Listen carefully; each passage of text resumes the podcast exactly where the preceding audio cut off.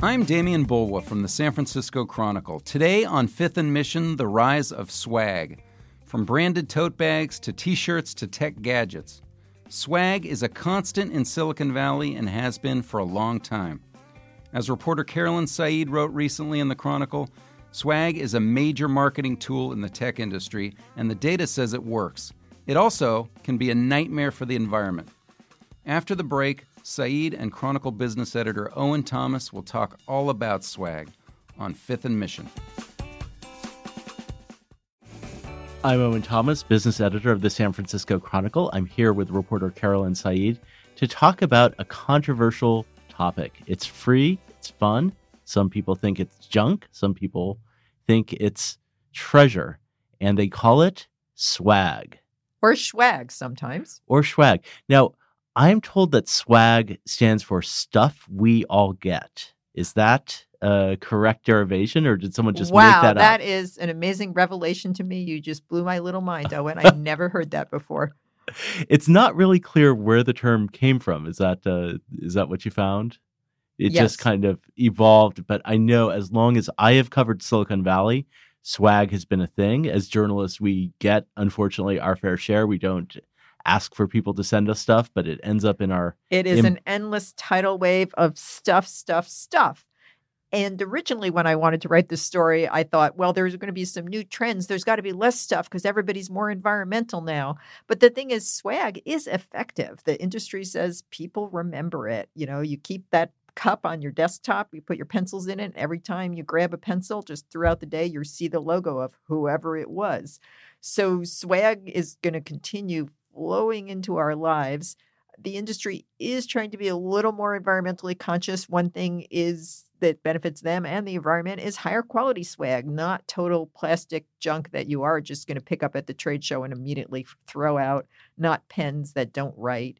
Because if you have stuff that that's junky, it doesn't really represent your company very well. right. And if you throw it away, then it's not there reminding you of the company. Right. But at the same time, the industry is also going to more electronic gigas, things that flash lights and, you know, maybe sing little songs, whatever. And that's bad because electronic stuff is not easy to recycle. It often uses lithium ion batteries that should not be recycled and are actually dangerous. So, you know, that's a, a, a trend in the bad direction there. e-waste is a real challenge. So all of those uh, little fob hard drives could actually be a problem if they pile up. Exactly. Yeah. So, Carolyn, tell us more about the psychology of swag. Why is it effective, and what you know? What does it kind of play on in our minds? Yeah. Well, humans and actually all primates, they've done studies with apes and chimpanzees, are hardwired for reciprocity. You give, you scratch my back, I scratch yours. I pick your nits, you pick my nits. You give me a piece of fruit, I give you a piece of fruit or something else. So we, we are very conditioned. You know, it's it's an innate biological trait to respond favorably when somebody gives us something.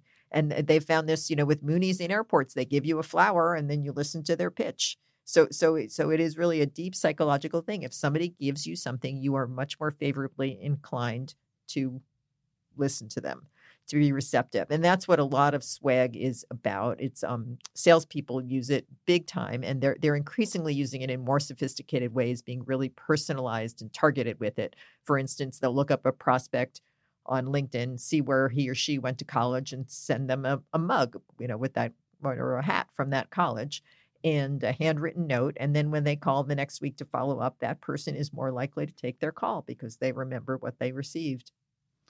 And Carolyn, you found that there are actual uh, startups in in uh, the Bay Area that kind of serve the swag industry, as it were.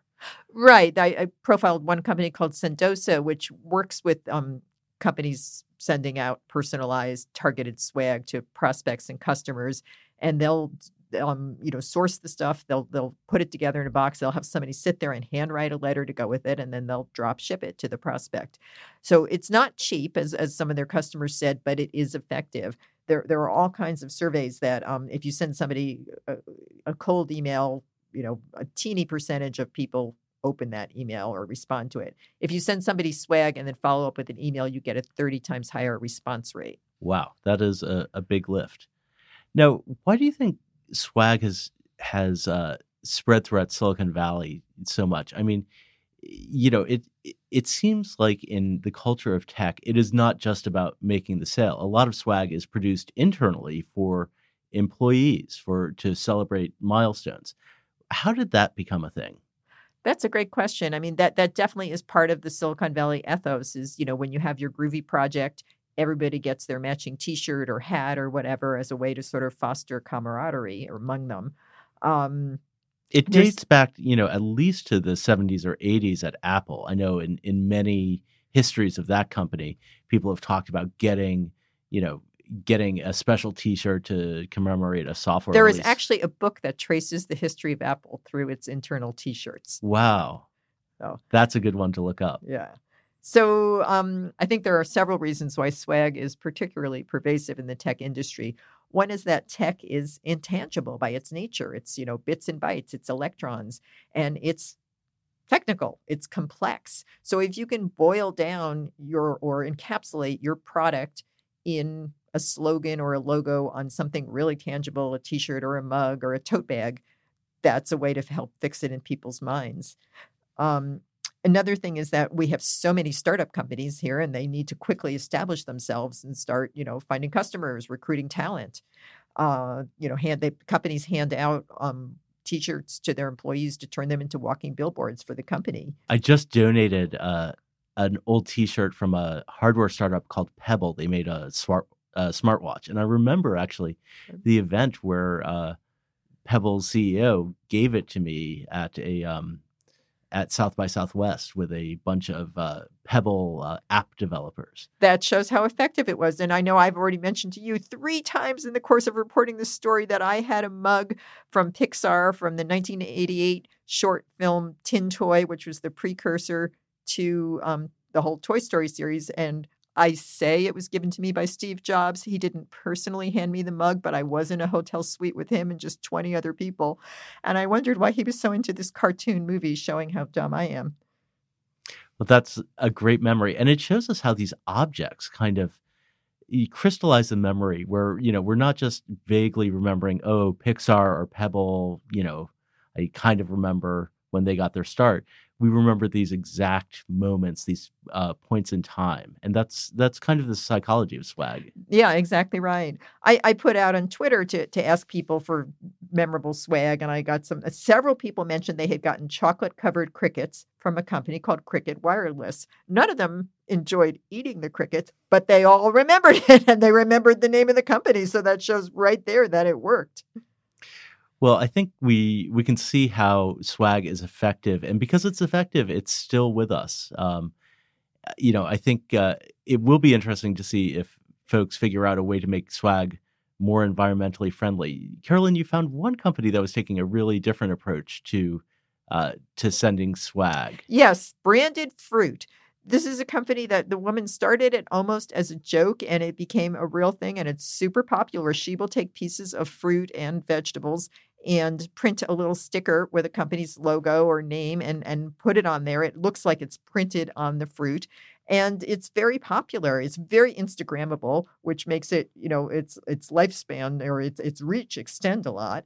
And it's something real and tangible and not as junky as plastic stuff either. Everybody appreciates getting, you know, an orange or an avocado. It's something they're going to use. Yeah, and uh, and you you may not keep it, but you literally consume it. Right so I think that uh, that also points to uh, you know kind of higher quality swag, swag that you are going to want to photograph and share on social media. It's kind of uh, another way that people are upping the swag game. Yep, Insta swag. Insta swag. You heard it here first. Well, Carolyn, thank you so much for digging into the phenomenon of swag. It was a fascinating article. I hope you all read it on sfchronicle.com and keep following us on Twitter at Tech Chronicle for more tech news. Thanks, Owen. Thanks to business reporter Carolyn Said, business editor Owen Thomas, producer King Kaufman, and thank you for listening. Fifth and Mission is part of the San Francisco Chronicle podcast network. If you like this show, we'd love it if you'd subscribe to it wherever you get your podcasts. And if you've got a minute to give us a quick review, that helps us build our audience so we can keep growing. You can support Fifth and Mission and the newsroom that creates it with a subscription to the San Francisco Chronicle. There are print and digital editions. Find out more at sfchronicle.com/subscribe.